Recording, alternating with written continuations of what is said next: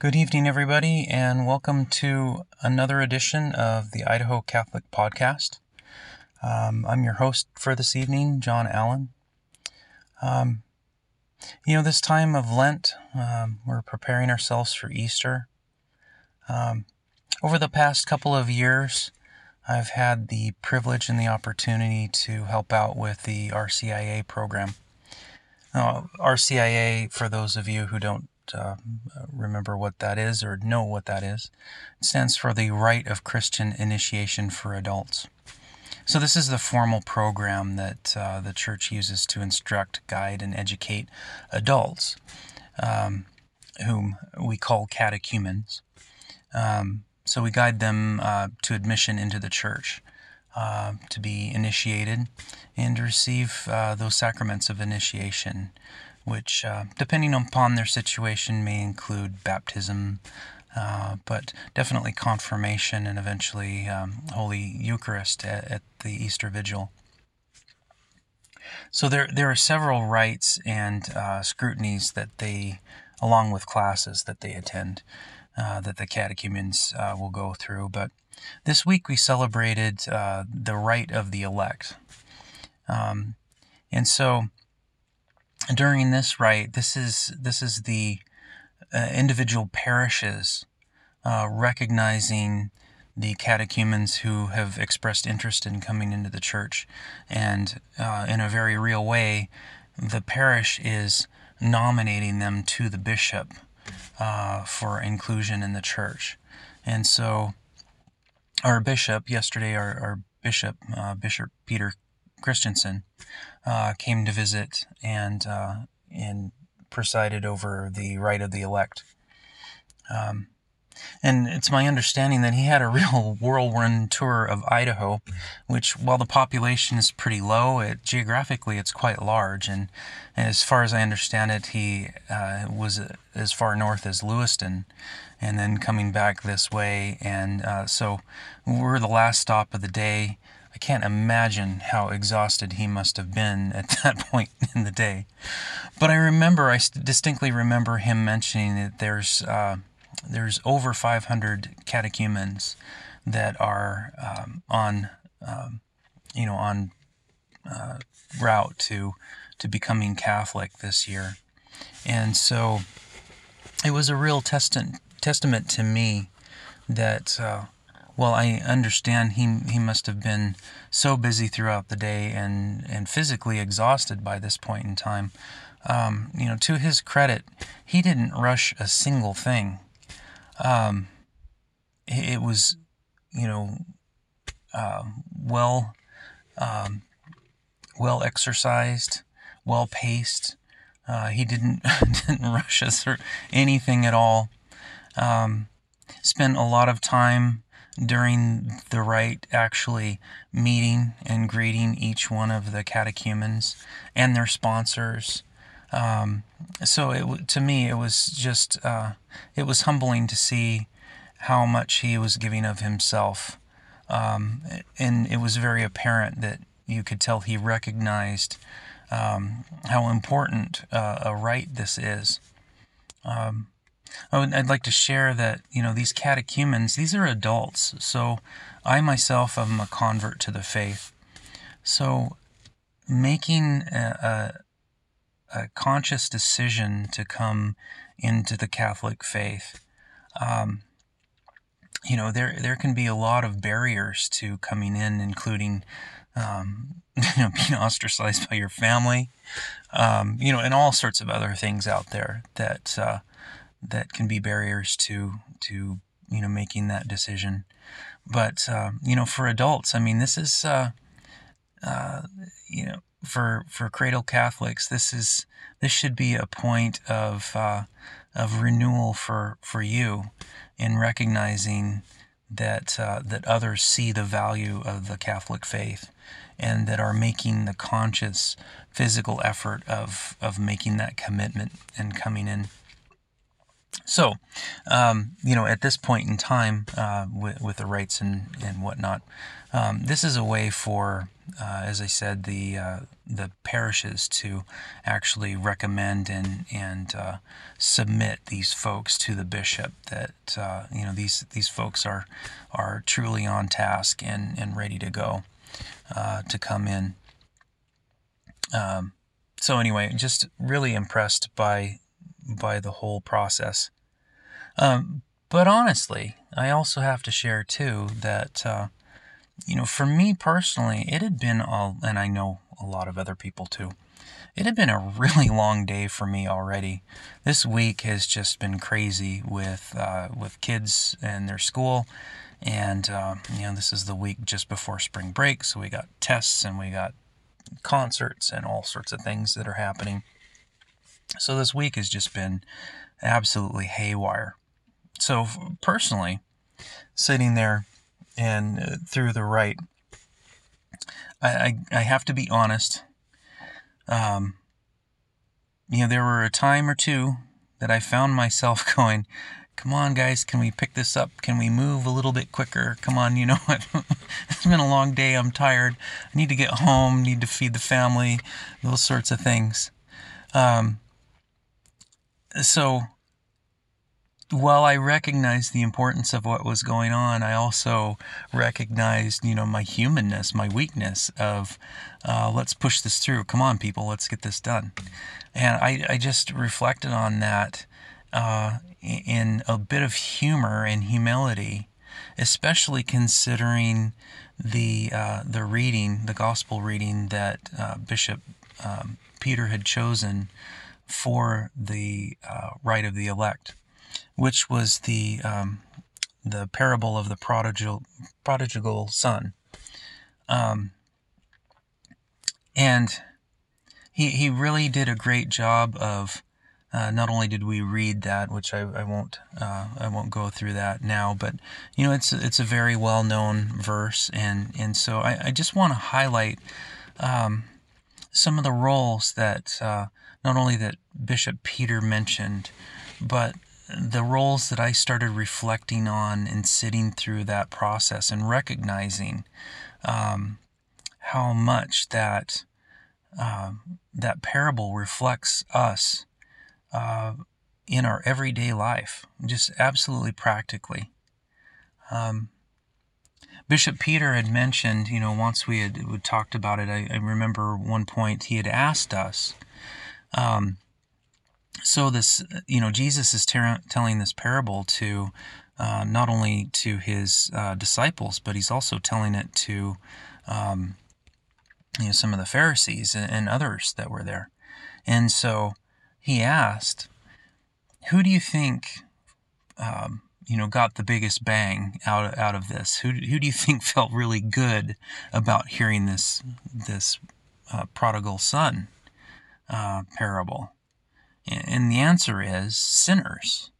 You know, obviously, as the the uh, youngest son, um, who, oh gosh, I mean, think of it.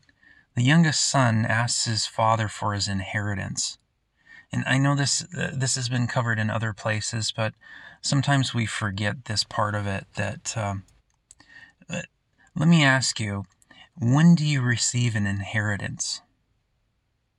it's upon the death of someone, right? It's not something that you get prior to their death. So that that young son, in effect, is telling his father, I wish you were dead. You know, you're dead to me. That's how much you mean to me. And how wounding that that is. Um, uh, you know, as a young man, I understand that aspect. You know, hey, I'm young, give me my money so I can go out and have some fun, you know, and, and uh, so I, I get that too. But uh, gosh, the impact that, that that can have on others. But, uh, you know, recognizing throughout the parable, you know, the, the end game of, of the parable is that the father, you know, so uh, loving of this son, the son who he knew was lost, and now he's found.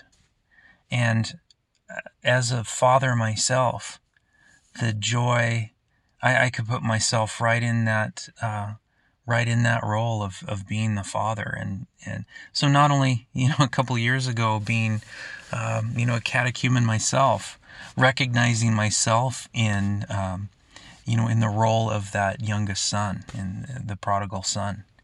And, uh, you know, really asking myself, honestly, could God really forgive me for all of the, the hurtful, hateful things that I've done in my life? Can He really do that?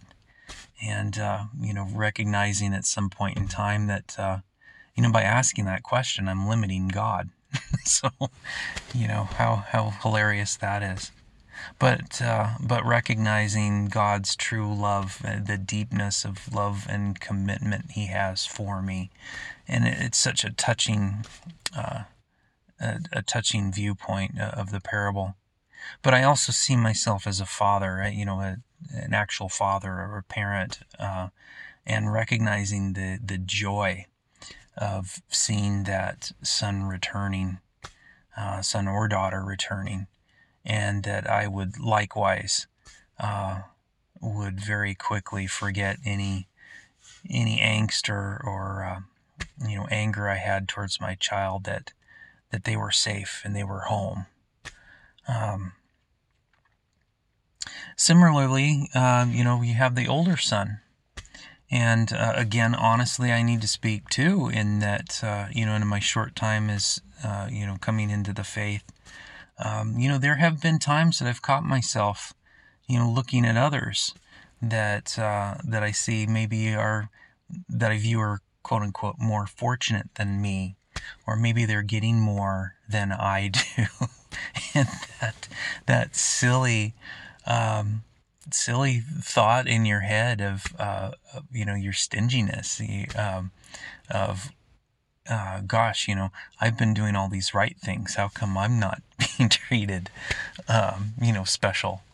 Um, and and again, you know, I can see myself also as as a father, and looking at my my own children, and and there have been times that I've probably said those exact same words, uh, you know, to my children of, um, you know, hey, it's you're you've always got my love. You've always got everything of mine. I've never withheld anything from you, and uh, you know, I I love you deeply and, and completely and and all things, and and so that uh, you know that stinginess, uh, you know, is is misplaced uh, and recognize the, the love that I have for you. But there is another point too that I recognized, and I think, uh, you know, being a parent uh, has helped me realize that there's another role that's really important for me to consider too, and that is the role of the father. So, as I mentioned earlier, you know, being the father and recognizing the young son coming back and also my relationship with the older son and, and how to deal with so, those sorts of issues.